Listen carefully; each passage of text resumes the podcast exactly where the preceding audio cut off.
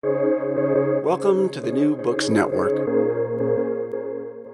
Hello, everyone, and welcome back to New Books in African American Studies, a podcast channel on the New Books Network. I'm N'Kosi Oates, the host of the channel. Today, we'll be talking to Farah Jasmine Griffin. Farah is the William B. Ransford Professor of English and Comparative Literature and African American Studies at Columbia University and was the inaugural chair of its African American and African Diaspora Studies Department from 2019 to 2021. And recently, she was selected as a Guggenheim Fellow and a Mellon Fellow in Residence. We'll be talking about her new book, Read Until You Understand The Profound Wisdom of Black Life and Literature, out today. Farah, welcome to the show. Thank you so much for having me. I'm so excited for our conversation today. So, I want to begin with a bit about yourself. You have been a professor for 30 years, and I want to know what motivated you to become a professor and choose this as a career for you. Well, um, you know, I I didn't even know what it took to become a professor. I um I had no idea about the process, how one, you know, had a career in um, university and college teaching. But I think my motivation came from my my professors and mentors when I was a college student. I mean, I always loved books. I always loved reading and writing, and um, I loved history and and literary criticism and all of those things. But I was on my way to law school, and I had two professors, um, Nathan Huggins, the historian, and Werner Sollors, the literary critic. And they encouraged me as a sophomore to think about um, going to graduate school and becoming a professor. So they were my primary motivation. And then I thought that it would be a very self indulgent career to spend time doing what I love, which was reading and writing. I had a very romantic view of of what being a professor was. But um, I decided to, you know, give it a try. So that that was my primary motivation. Wow. I did not know that your intentions were to go to law school. That's fascinating. I applied to law school. I got in law school. I deferred law school. and then you went to graduate school. yes, I actually deferred law school and went to graduate school for a year and then thought I would defer it again. And then I had one of those, you know, one of those moments and I was like, what are you doing? You know, you're not going to go to law school. so I wrote them and told them that I wouldn't be coming. wow. And here you are today, a professor for 30 years. That's fantastic. You know, one of the things that I think as a whole, um, we don't talk enough about publicly the moments of um, great trepidation or anxiety um, that appears throughout our career. And so I mm-hmm. wanted to know if you could um, think about a time during your career in which you had a moment of either self doubt or insecurity, but then also reflect on a moment where you had um, just reassurance for um, a project that you were thinking about, your particular analysis of a thing that you were studying, or that this was the indeed the career that um, you wanted to pursue? Wow, that's such a great question. Um, I think you know self doubt and trepidation are part of the process. So I'm so glad you you asked that question, and that anyone who is pursuing um, a life of the mind and you know intellectual career academic whatever career know that um, self-doubt and trepidation are part of the process because part of what you're doing is you're you're putting your ideas into the void mm-hmm. mm-hmm. um, and so i think you know uh, the question for me would almost be when did i not have it mm-hmm. um, and i'll give you a, you know almost every single book i wrote my dissertation there's always this crisis moment where I felt like either someone else had done it and done it better, mm. or I read some article that I convince myself is they've said what I was going to say in a book already, um, or that my ideas just, you know, they aren't gelling, they aren't right, they aren't together, they aren't coming together. Mm. And I've learned now that that is part of the process. I will say that was not, this is the only book I've written where I didn't have that experience. Mm.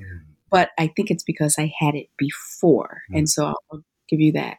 I initially was going to, um, I thought that my next book was going to be a book about Morrison's works and that it would be a book about all of Toni Morrison's works geared to um, people who wanted to teach her at the college level or even high school level. Um, but I thought of it as a book for readers of Morrison, students of Morrison's, and teachers of Morrison. And I had it all in my head, and I gave a couple of talks, and you know, I was good to go, and I was ready to write a proposal. And I'd actually written a grant proposal for sabbatical leave, and and then one day I was um, going for a walk, and it dawned on me that I wasn't writing a book about Toni Morrison. And at that point, I really didn't know what I was writing a book about, but that I had done all this work and thinking about her work mm. um, and, and had a great deal of pleasure and satisfaction in doing that.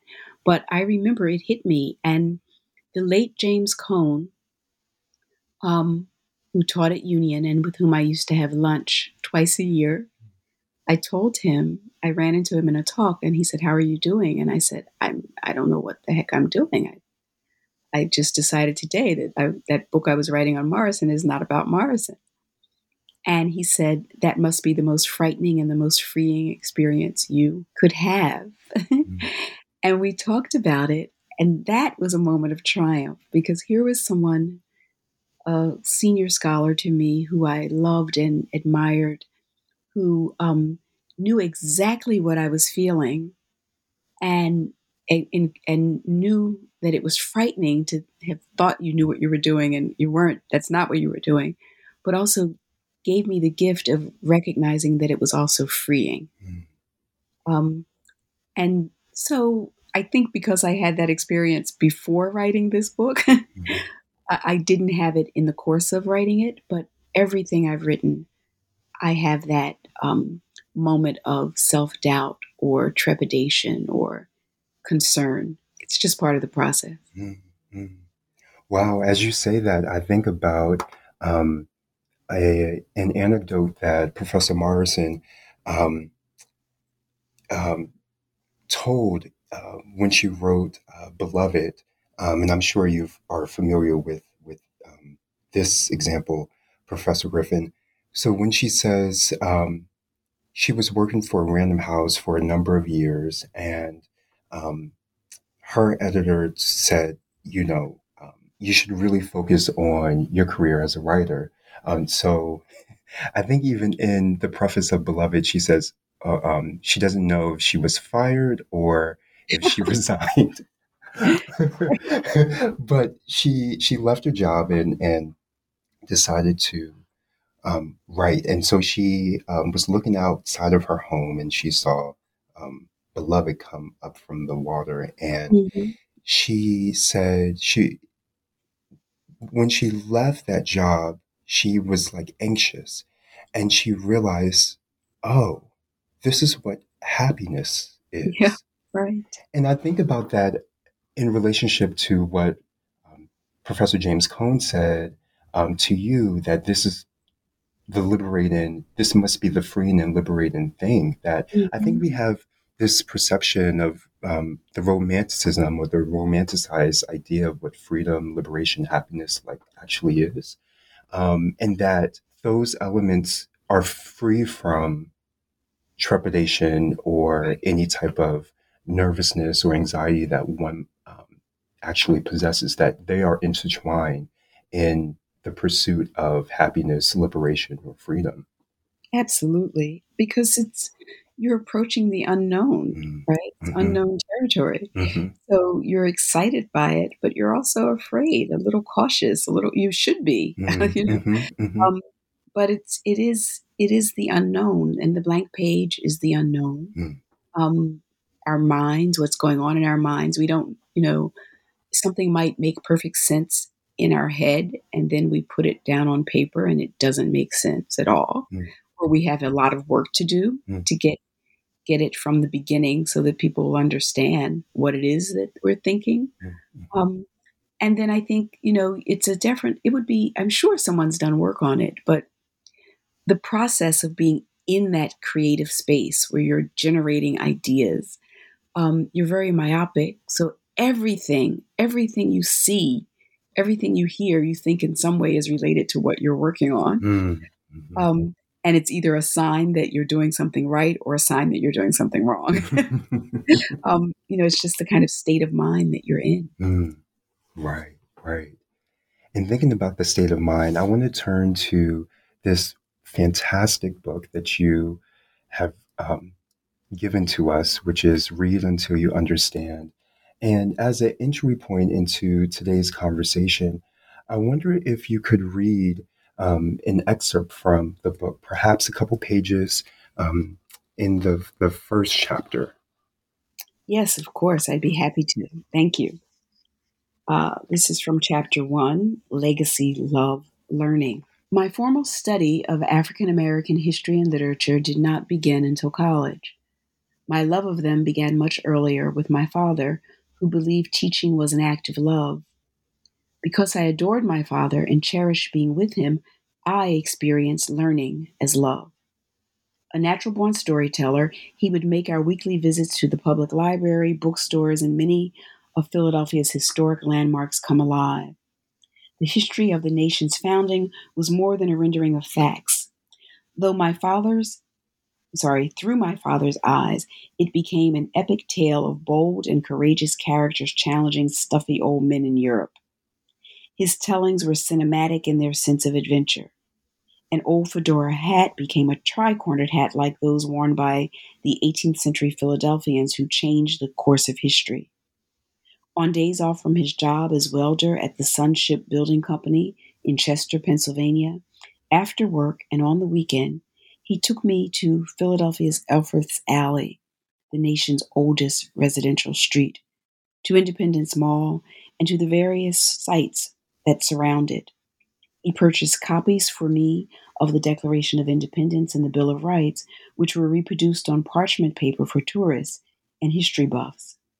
Before I started school, he had me memorize and recite the preamble to the Constitution, the opening of the Declaration of Independence, the Gettysburg Address, and the presidents of the United States.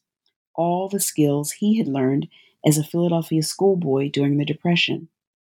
He followed my recitations with questions. What do you think that means? Let's look up that last word in a sentence. This was not a practice he reserved for me nor did he do it out of recognition of my intellectual precocity. My cousins, my older sister Myra, and her children all received the same instruction.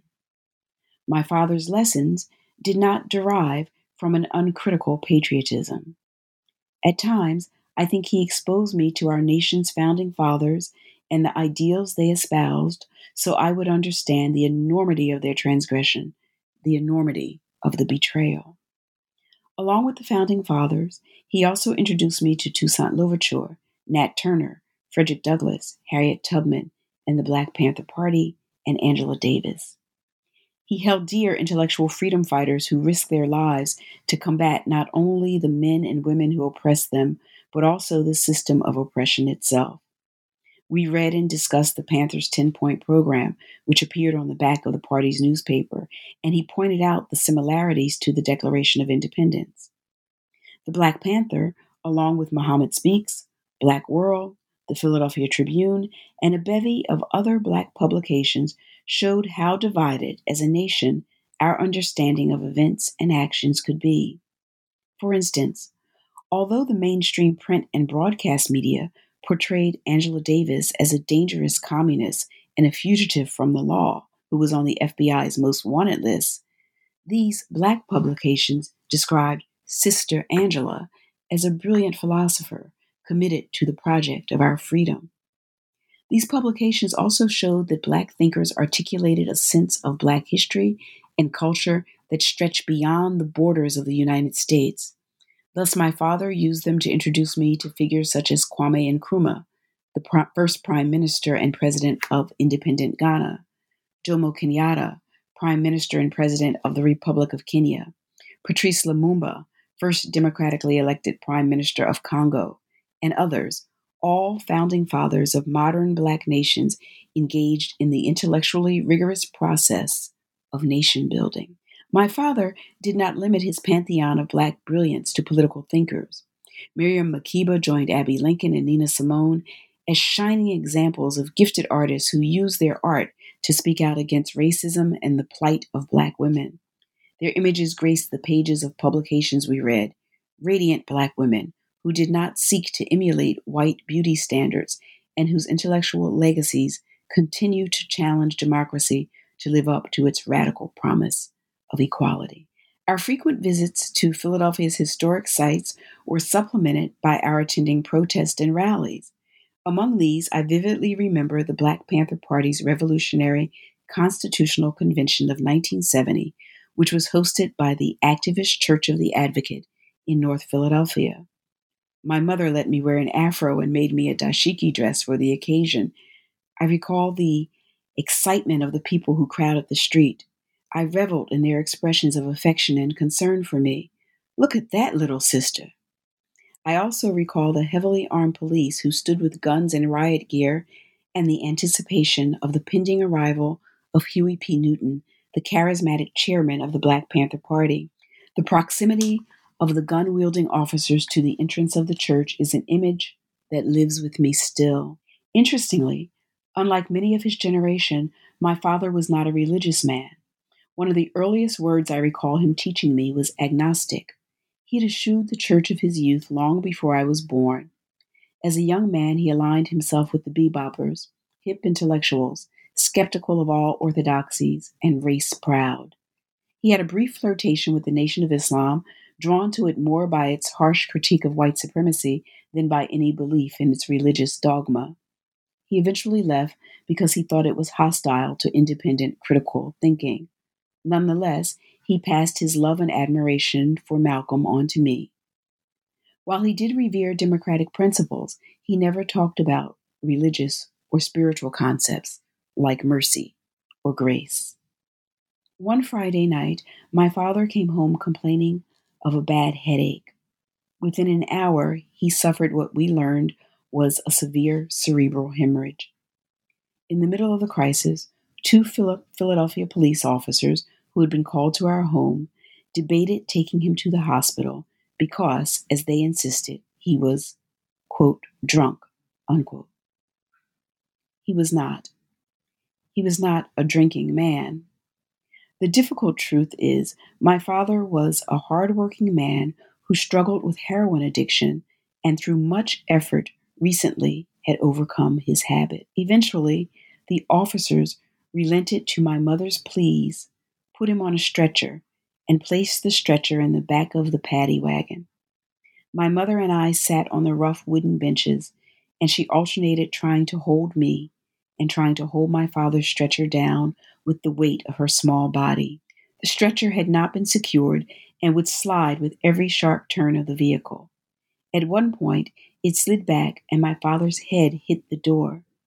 Oh, Muzzy, my head, he cried. Muzzy was one of his nicknames for my mother. Those were the last words I recall hearing him say.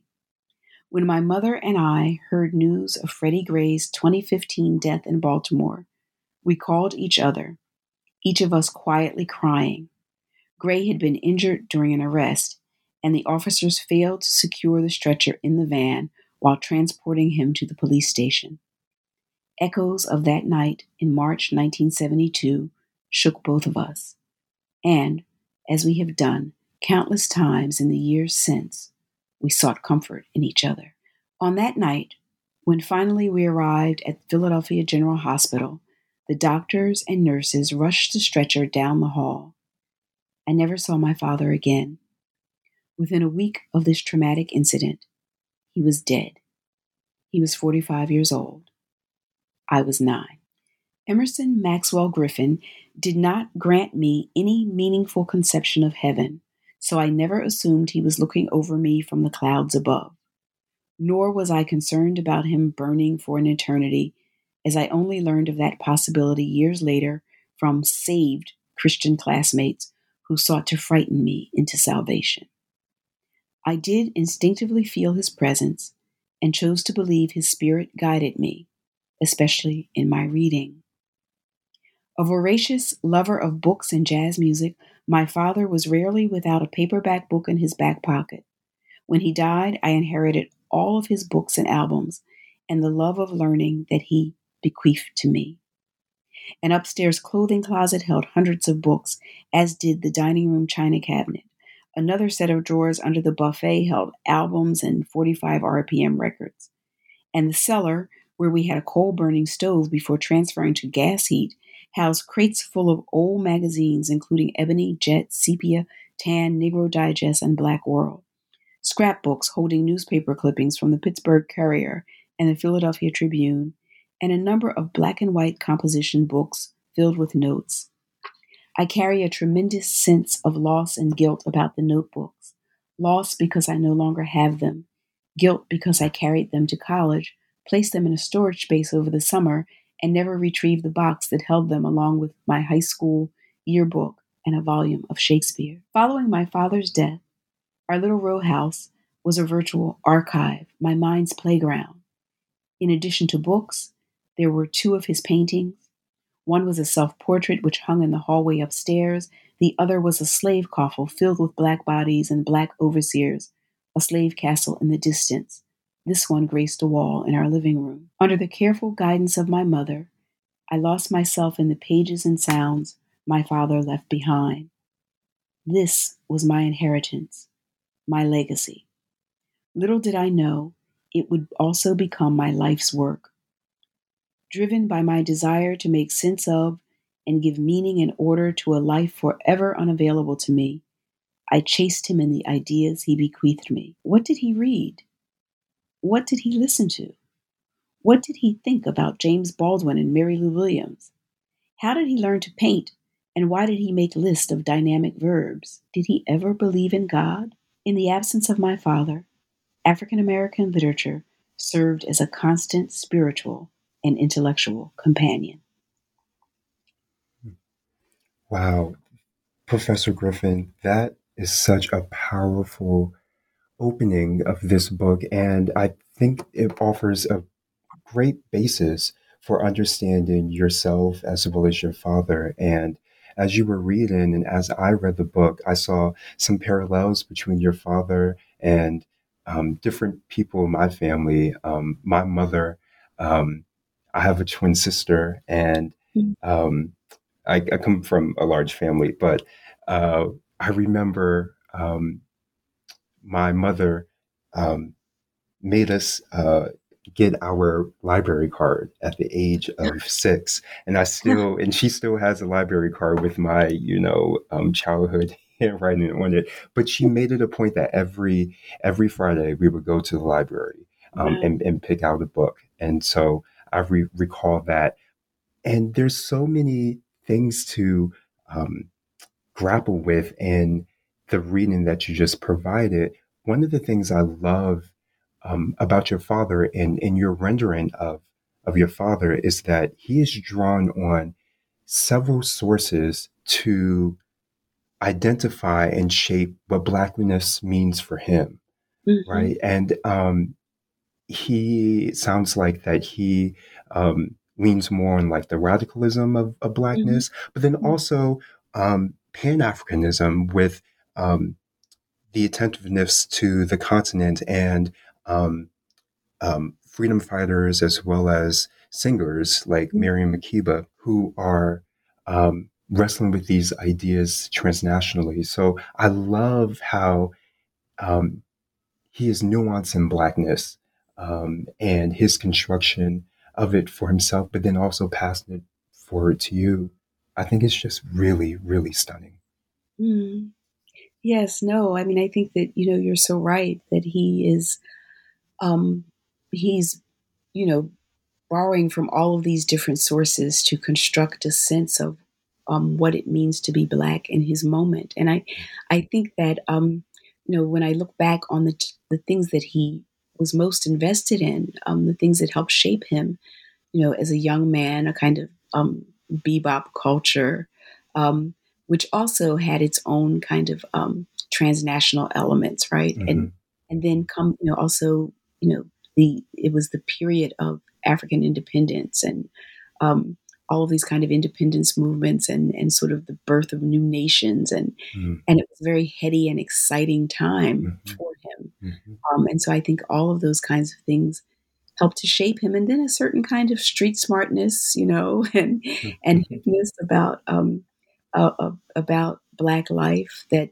definitely was part of his identity as well um, and I think all of those things were available and evident in um, the books and the images and the records that he read and listened to and imbibed mm-hmm. all the time. Mm-hmm.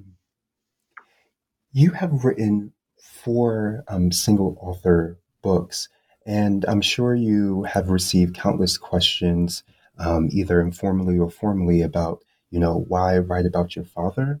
Mm-hmm. But I want to you know, table that particular question and I want to think about form and genre. Tell me why you decided to write in the genre of autobiography or um, partly uh, or partial autobiography um, mm-hmm. for this book in particular.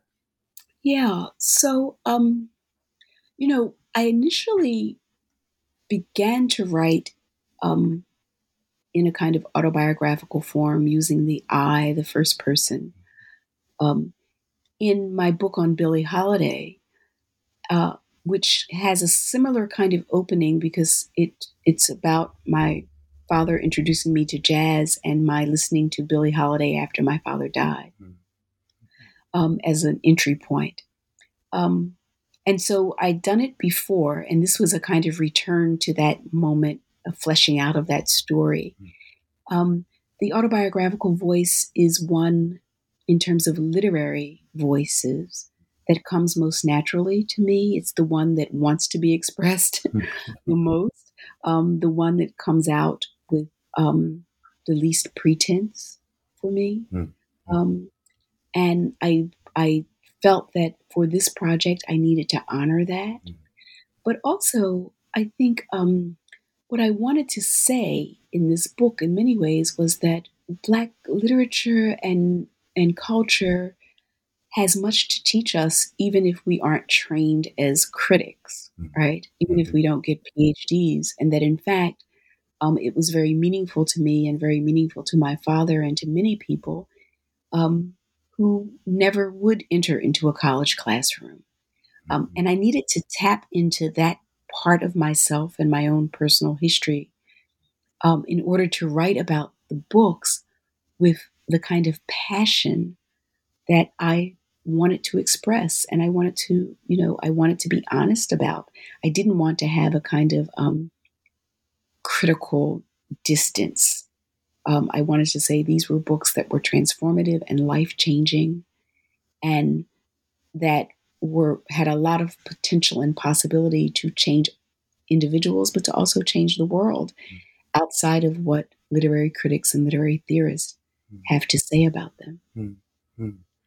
And as you say that Black literature has much to teach us, one um, writer that comes to mind um, that's absolutely um, in the, the, the genre of Black literature is Professor Toni Morrison. And um, in most of your chapters, um, you engage her.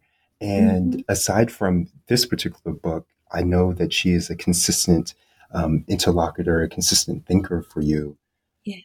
And August marked the second anniversary of Professor Morrison's passing. And I just want to take a moment to talk about what she has meant for you and if you have a favorite or enduring memory of her. Mm.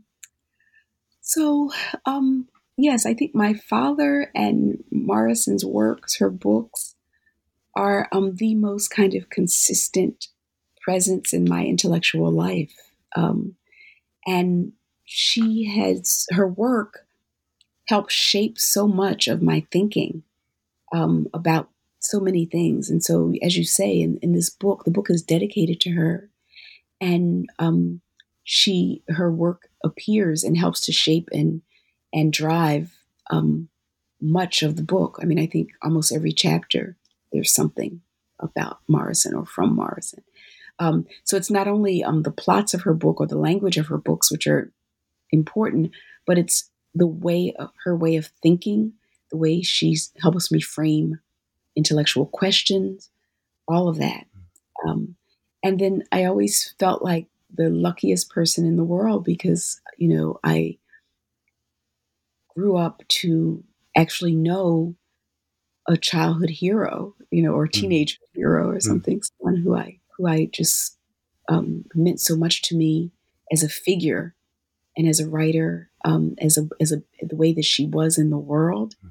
The way that she handled her fame. Um, mm. I just looked at her from afar and admired her so much, and and consider one of the great blessings of my life that I had the opportunity to come to know and love her personally. Mm. Um, and when I think of her, two things happen. Um, whenever something happens, I think, oh God, I wish, I wish Toni were here to, um, so I'd know what she thought about this, or. She, she would put the right words to this, or what would she say to us about this moment.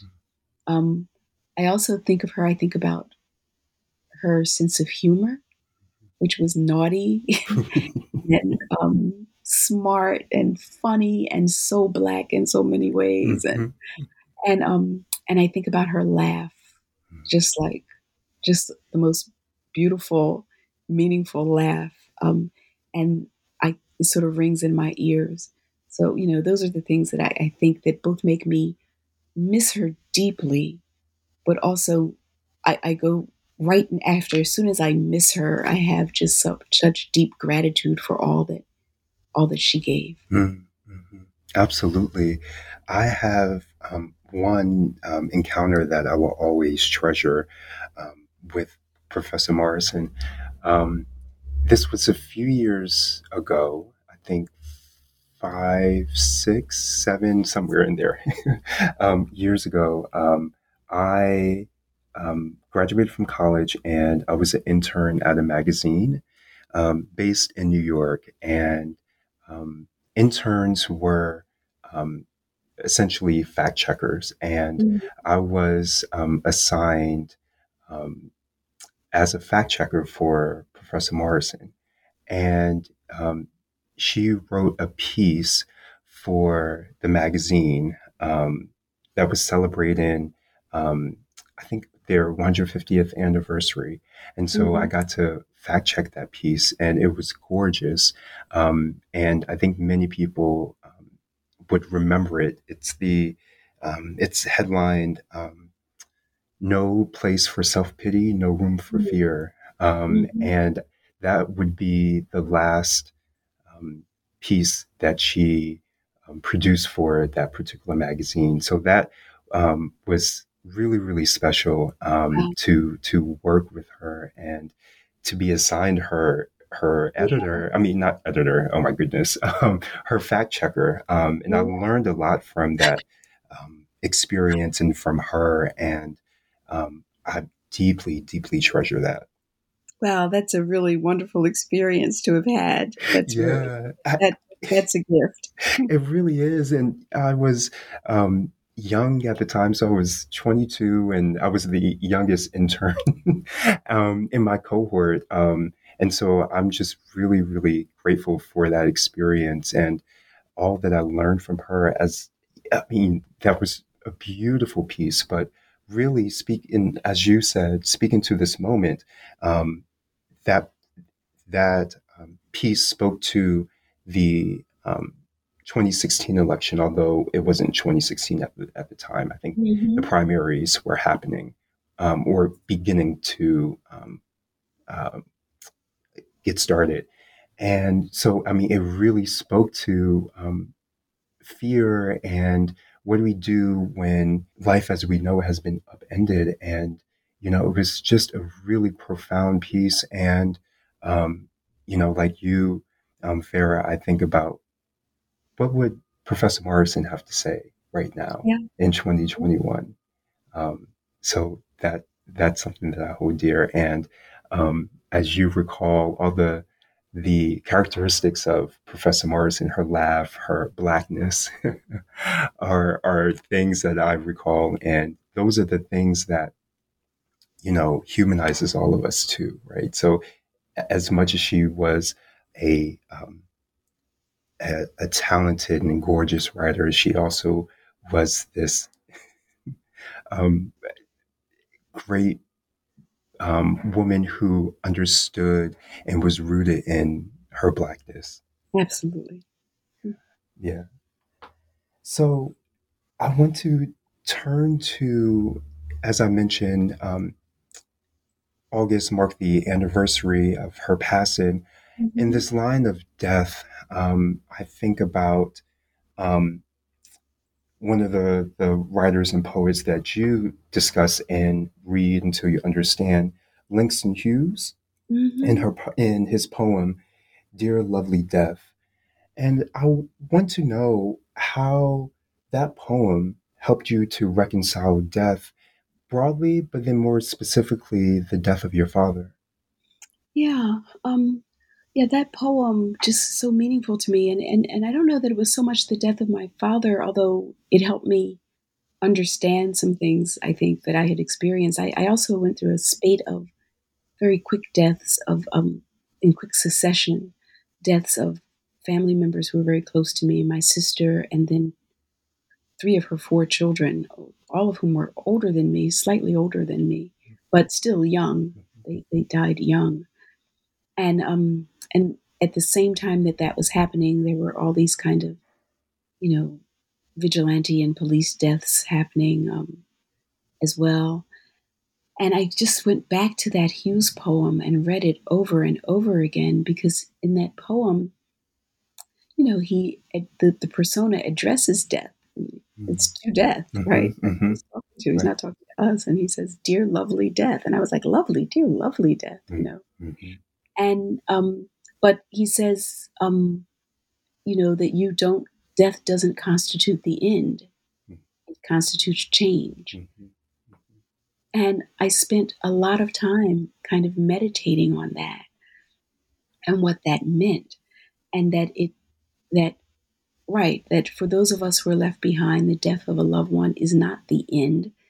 It's that that person, their, their presence, their memory, our mourning of them can be lifetime, right? It, it can go, we just have a different relationship to them. Um, and so what we have is something changed, a changed relationship, but not the end of a relationship. Mm. But also, I think that it was um, metaphysical to me too, because it was like, well, death doesn't have to be, you know, it's the end of that person's existence as we know it in bodily form here on this earth. But perhaps it also means the change of the energy that they represented, that they were, you know, that they were not only flesh and bone. Hmm. There was something about that energy that we also knew that sometimes maybe we still feel, you know, particularly shortly after their death. So I love that poem because it didn't give answers, it raised questions. Hmm. And that's always, um, as a as a thinker and a writer, I think that's what we we live in the questions, Mm. you know. And I think even as a, as people of faith, people of faith, truly, you know, um, some of them are just have absolute blind faith, and some of them are constantly questioning. And and it's, I think it's in the questions that we grow. So that's what that poem meant for me, you know. Um, that death is not the end; it is a change. And then, well, what is that change? What does that mean? And to that point, you offer some beautiful insights of death, and I just want to read a portion of that. Um, you write, in addition to my fam- familiarity with death, I also have the sense that the dead were not gone. After my father died, I sometimes saw wisps of smoke like that from a genie's bottle, which I attribute to his presence. I come from a culture that makes room for the dead in our daily lives. No one found these visitations are um, hard. They expected them. As long as I found them comforting, my family expressed no concern. My father did not believe in ghosts, but we believed in his. Hmm. The omnipresence of death in our lives might be the reason we were so open to the possibility of visitations from the dead. Might it have been yet another mechanism to help us have some sense of control over the otherwise senseless occurrence of frequent death? This is so rampant in of a spiritual tradition passed down to us from African cosmologies some understanding of the presence of the ancestors in the realm of the living. We never spoke about it in this language, but it was a logic that seemed to govern our existence. Mm. Just wonderful insight, wonderful in- insight. But then also, as you remark, there's this um, understanding, this this um, spiritual understanding that most Black people have that it's part of the cycle of life. And as you say, um, the dead are still here. They're just not here in the in their present form as we know. Mm-hmm. Yeah, I mean, I think that um, you know cultures throughout time have, and, and not just African derived cultures, mm-hmm. but um, have believed that, and I and I don't think that it can be easily dismissed as superstition mm-hmm. or um, that there is there is wisdom in in the culture that people produce, and you know there's a lot of ignorance in the culture that people produce yes. too. yes, but, um, I, I, think that to simply be dismissive of um, the ways that humans throughout time have come to understand death, um, we, we can't be dismissive of it. And and I, you know, I grew up, as I say there, in a family, in a community, in a culture who didn't want you dwelling too long with the spirits of the dead, mm-hmm. you know, mm-hmm. like, mm-hmm. um, largely because that was fearful and, and it was you it was fearful that you would soon join them if you wanted to dwell with them too long. But that um but that there was nothing um strange or, or odd about um feeling or sensing their energy or the spirit, particularly um after shortly after they died. So it, it gave an explanation. And if it were comforting and not um, kept you from, didn't keep you from dealing with the reality of this world, mm-hmm. then it was fine. And, and, in fact, it was something, it was an insight that was valued and treasured. Mm-hmm. So um, I just wanted to be able to give voice to that. And I think that sometimes, you know, in, in our academic voices, we are trained to trained to question those things and distance ourselves from them. Mm-hmm. Um, and and this in, in, those sections that you read, I wanted to dwell with it for a mm-hmm. moment. I didn't want to dismiss it and explain it away, mm-hmm. um, but to really dwell with it and, and deal with the logic of it, um, you know, as well as the um, spiritual insight of it. Mm. I want to talk about another theme um, presented in the book, which is love. Um, mm-hmm. And in the chapter, The Transformative Potential of Love, you offer so many um, conceptualizations of love. Um, another great uh, writer and thinker um, that you wrestle with in the in the book is James Baldwin, um, and James Baldwin helped you to see Black romantic love um, mm-hmm. in a particular way. So I want you um, to talk about that if you could. Um, and also want to acknowledge that um, August is also another month um, because, um, particularly in Black life, because it's the birth month of James Baldwin. And yeah. Last month he would have been 97 years mm-hmm. old. Um, so just talk to me about um, Baldwin and how he helped you to see the form of Black romantic love, um, particularly in the characters of Tish and Fonny and If Beale Street Could Talk. Yeah, no. Um, so, you know, Baldwin, of course, writes about love in all of its incarnations. Mm-hmm, um, mm-hmm. And he writes about love um, interracial love, and he writes about same sex love. And um, I chose um, Fish and Tish and Fonny, and if Beale Street could talk, because I was res- remembering when I first read that book, and um, I read it as a teenager, and it reminded me of the love story that I would hear about my mother and father, um, teenage love, and how um, our community and our family seems so invested in in their story and in telling their story. Um, so I turned to that. I could have turned to any number of Baldwin works to to talk about romantic love, but that one resonated the most.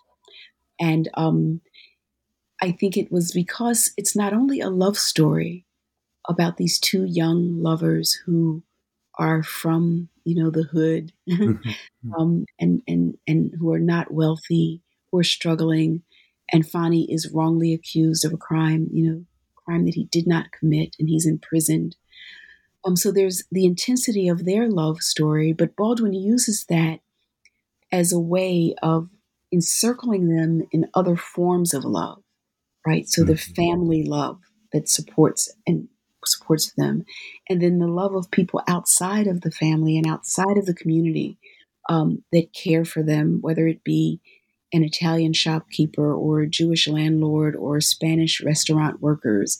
Um, and he uses that story of romantic love. Um, he says something like, when people look at them, uh, they know something wonderful can happen, that wonderful things do happen, mm. which is what I, I, I think um, I think that explains the response of my family and my community to my parents. But also, I think Baldwin uses it to model a world, um, the way the world might be, mm-hmm. um, and the way, certainly, the way the nation could be. Mm-hmm. You know, he he shows that it's not a place of justice and love for Black people, for, mm-hmm. particularly for poor Black people, mm-hmm. but it could be if people behaved in the way that Fonny, that Tish's family behaves, or that the Italian shopkeeper behaved, or that the Jewish landlord in that. It, it, Baldwin always gives us that sense of possibility mm. of what we can build on mm. to make things better, and um, he does it beautifully so in If Beale Street Can Talk. Yeah, and another passage that I've linked um, to um, If Beale Street Can Talk to your understanding of um, your parents' um, relationship and, and love for each other. Um, you write, in following my father's death, their story took on um, another great meaning. It was told to me to remind me that I was the product of love, that no matter what the world, white people, and later bougie black people might say or think. My parents loved and respected each other, and I was the result of that.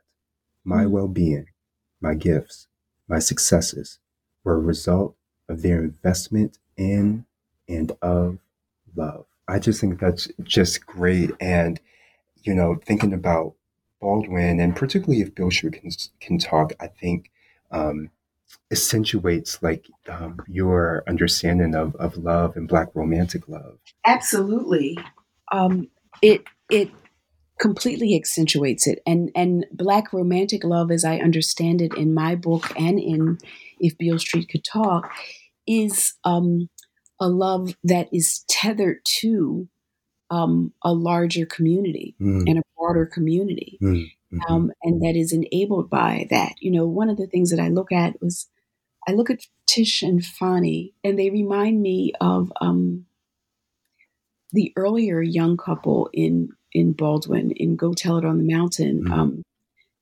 Elizabeth and I, I can't now. I'm forgetting. Um, I'm forgetting John Grimes's father, biological father's name. Um, but they are another young couple, deeply in love with each other, um, but they don't have the support of community. Mm they don't have the support of family. Mm. Um, so that when they're confronted with the violence of police violence and racism, they don't have anything to help hold them together.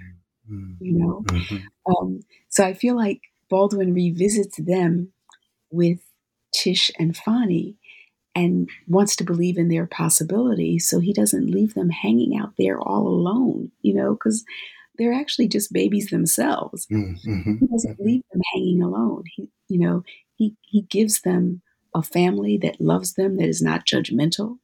He gives them a community that supports them. He gives them um, white people and Latino people and Jewish people who um, love and support them as well so that they can survive. Uh, the community needs the example of the young love. Mm-hmm. The young love needs the support of the community. Mm-hmm. And when you um, mention uh, Black communal love, I also think about, you know, um, Black familial love. And I think about um, the poet Nikki Giovanni's um, poem, Nikki Rosa. Yeah, yeah. Um, and in the final um, lines of, of the poem, um, she says, Black love is Black wealth. That's right. And I think about that. And in that poem, she remarks on, you know, she or the speaker um, says that she doesn't want any person to write, any white person to write a biography on them because they're only going to see the struggle and they're not going to understand the nuances that actually, like, I was quite happy. We had great. Christmases, great birthdays. Um, we had fresh water to bathe in. We had mm-hmm. very good barbecues. And that's actually what it like that that is black love. That is our inheritance. Although um, other um, populations, particularly white people, may not understand it. For yeah. us, this is this is our wealth, the, our yeah. love for each other, for the family, and for the community. Absolutely, I love that poem. I, I first encountered that poem in Toni Cade's "The Black Woman," mm. um, and I remember seeing, you know, that it had it had some Nikki in there, and then mm-hmm. that, that was the poem. I really hope no white person ever has cause to write about me. Yes, yes, because they will only see the bad stuff, right? right. And that's right. Exactly. Right. Right. Right. Yeah. Right. Yeah. No, it's so true. It's so true, and I think Baldwin knew that, and he knew, um, he knew, you know, he certainly knew all of the the the, the horror that we were up against, you know. Mm-hmm. Um, but you know, there's like that moment in, and I, I think I quoted the moment in um, the fire next time where he's been talking about all the difficulty and mm-hmm. how bad mm-hmm. how it is, and he says, "But wait, I can't leave it at that. Right. There was so much more to it than that. Right. Right. In that space, okay, then what is the much more? You know, um, mm-hmm. um, that and the much more to it is what Nikki Giovanni gives us in that poem, and it's what I think Baldwin gives us in um, "If Beale Street Could Talk." Yes. Yeah.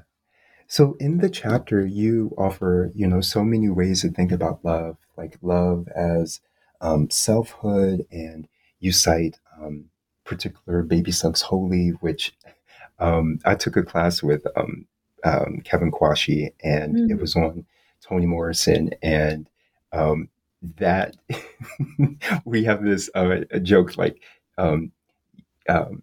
you can't you can't assassinate uh, you can't for me you can't assassinate um, baby suggs holy. Um, and so you cite her um, you mentioned radical love um, and public love. So there's so many ways to think about love which i'm so appreciative of. And i want to um, couple that with what you said in the beginning in the opening of this book with your father um, when you said my formal study of african american history and literature did not begin until college. My love of them began much earlier with my father, who believed teaching was an act of love. And I'm just captivated by that, the act of love. And what do you think your father's conception of love was? Mm. Yeah, you know, I think my father was a frustrated teacher. Mm. um, you know, my I can remember my cousin and I being instructed by him like with, like on a toy blackboard chalk. Um, but I do think that if he when he loved people, particularly when he loved children, um, he wanted to share um, his joy in learning with them. um, all of us who were taught to write, like actually taught how to write our names, all of us were taught by my father before we started school. And I have a cousin who's younger than I am who um, she would get so frustrated. She would just make these little marks. Her name is Anne. And she would make these little marks that look like no letter anywhere. And he'd say, Anne, what are those things? And she'd say, Those are Annans. Like she named them after herself. And then he would you would hear him reading his book you know, in the evening, and he would say, "Damn it, that Anne has been in my book because there are those Annans everywhere." but I mean, I think about it. That was time that he spent with children, mm-hmm. you know, um, and he spent just as just like he would spend time teaching them, he would teach us music or um, teach us, you know, a joke or or something. Um, teaching was part of his demonstration of love. Mm-hmm and care. And it was something that he was giving to you, it was a gift. Um, and that it was teaching you how to think on your own, how to be independent, how to have ideas. And I think that he, um, and I think that I, I, actually think that all great teachers, um, because I do think to be a great teacher is a gift and an art. I think they all are invested in a love, and it's either love for the material, hopefully it's both love for the material that they're teaching, mm. love for the for the people they're teaching mm. um, as well. And I, I, I think there's probably some theory of pedagogy that helps explain that, but that was my understanding of it because I think that was my father's understanding of it. Mm. mm. In the latter half of the book, um, you have this fantastic chapter on um, sound and music, mm-hmm. um, which I also appreciated. Um, and you're from Philadelphia, and there are some well-known um, black singers um, from Philadelphia: Patti LaBelle, Teddy Pendergrass, and the list continues. and Philadelphia has their own sound, you know, the mm-hmm. Philadelphia soul. And I want to know if you can just talk to me about the soundtrack of Black music um, in your household and how central Black music is to um, the Black working class and just the history of Black people. Yeah. Well, you know, um, music is central to us. I think that's one of the things we we we brought with us from um, you know, many African cultures mm-hmm. of the African continent that, you know, that value, cherish, treasure music and the ways that music accompanies life. And that's mm-hmm. something that um, accompanied us mm-hmm. through the Middle Passage, through slavery. We invented um, beautiful lyrics and melodies and sounds. Um, and so, you know, it's it's bone deep in our traditions. Mm-hmm. Um. And I think for us, it was just, you know, it was central. Like I say, I don't remember turning on the music because it was always on. You know, mm-hmm. it, it, was on the radio. It was it was on the stereo. It was it was coming out of the cars. Mm-hmm. It was coming out of the stores. It was in the churches. I mean, it just was everywhere. It accompanied every moment of our lives. Um, and then it also became a mechanism of a kind of Black um, economic independence, um, first through, well, you know, Black Swan Records in the 20s, mm. first time, but, but, um, you know, through Motown, the example of Motown. And then when I was growing up in Philadelphia, it was the sound of Philadelphia with Gamble and Huff. And as you say, all those great artists who came through. But there were many artists from Philadelphia who um, were not necessarily on the label. Like Philadelphia has a strong jazz tradition, and mm-hmm. um, and then later on, when I returned to Philadelphia to um, to teach, you know, we had a strong neo soul tradition. I mean, yes. we had Roots, and we had um, Jill Scott, Jilly from North Philly, right? Mm-hmm. Mm-hmm. So um, I think that Black Philadelphia is, you know, there is no history of Black music or Black sound without attention to um, Black Philadelphia. And D- Detroit rightly gets a lot of attention because of Motown and all mm-hmm. the genius that it produced. but I think any enclave of Black life, particularly Black working class life, um, is going to also be an enclave of really important Black music history. Mm-hmm. Before we end, I want to um, turn to um, grace. Um, and as you say in the intro, um, and I'm paraphrasing here, um, this book begins with a girl and ends with grace. And so I want to follow that um, uh, for our uh, conversation. so, just like the chapter on love, you offer um, a conceptualization of grace. Um, and I was struck by this. Um, you do it through gardens, um, which I think is just so beautiful. And that's the subject of the last chapter. Mm-hmm. Um, and most of the time, when I think about gardens, I think that gardens are constructed either outside or outdoors.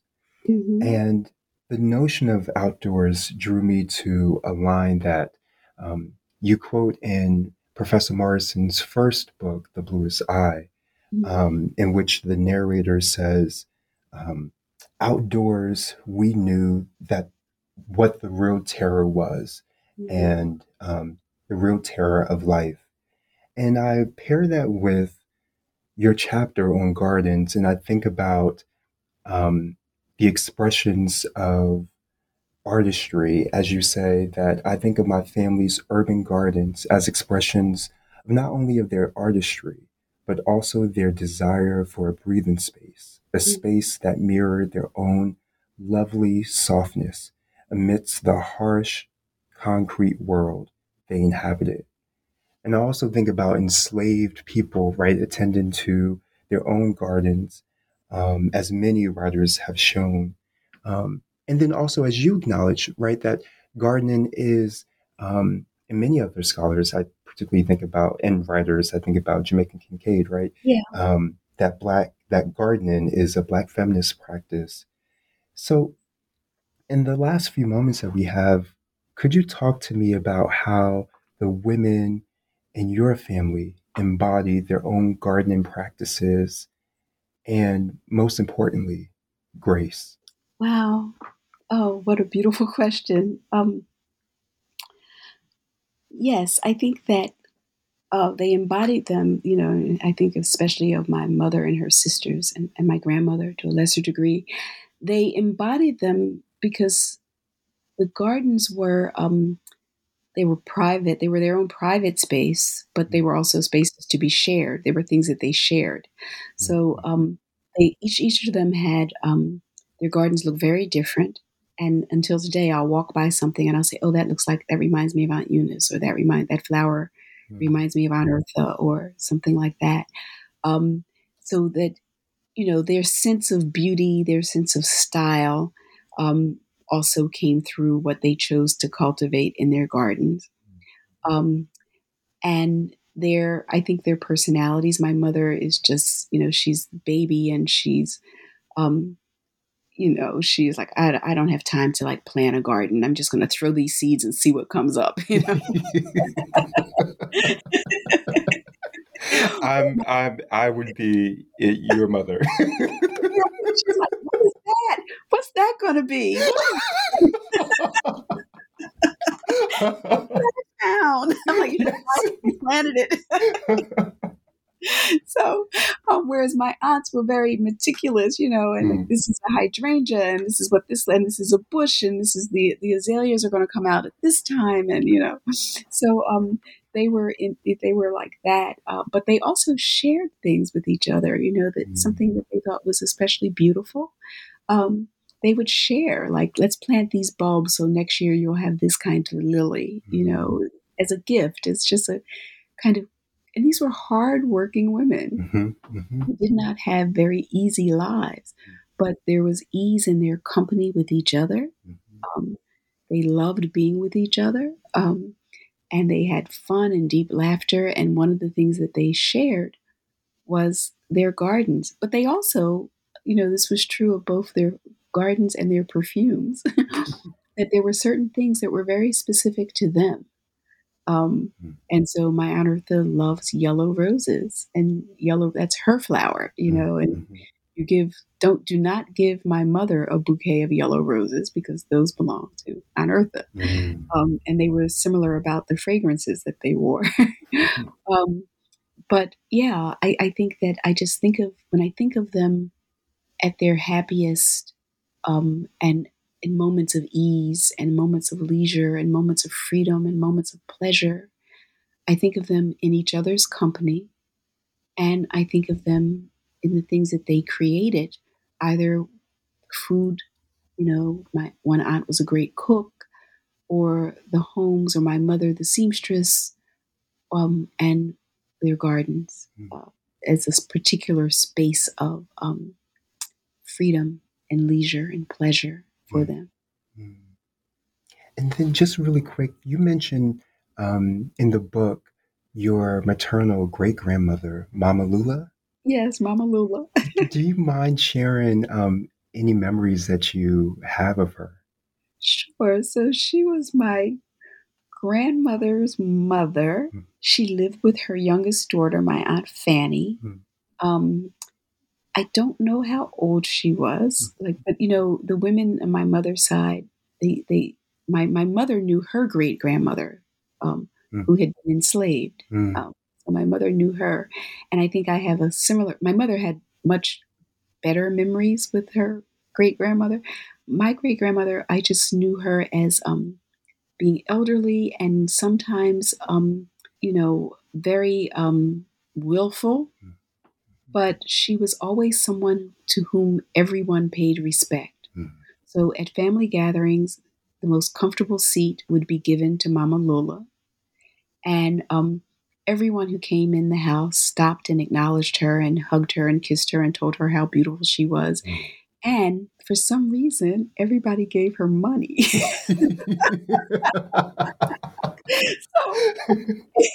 like my cousins who were older than I, like my cousins are like, you know, they would be like in their 20s, um, you know, and these like hip young men, you know, and they, you know, they were they were tough on the street, you know, but they would come in and they would talk to Mama Lula and acknowledge her, and then they would give her money, Hmm.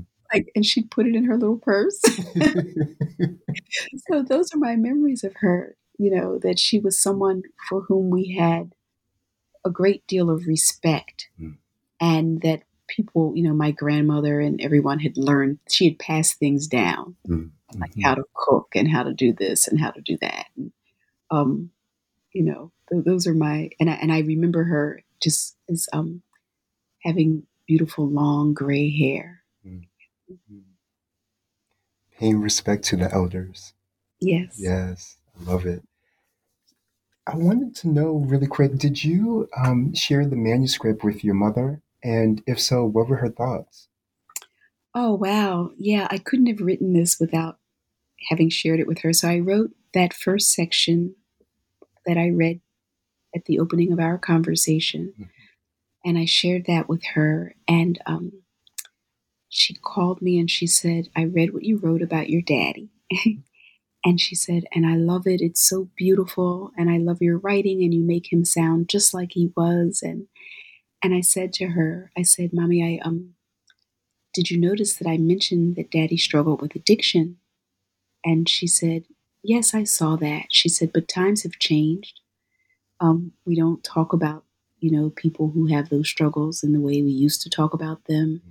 And she said, and that was the truth of our lives. So you have to tell it. And I say that to say that there would be no book without my mother giving me the permission to write about it, Mm. write in the way that I did, honestly. Um, I just would not have written it had she not been comfortable with my telling our mm-hmm. family story in the way that I do.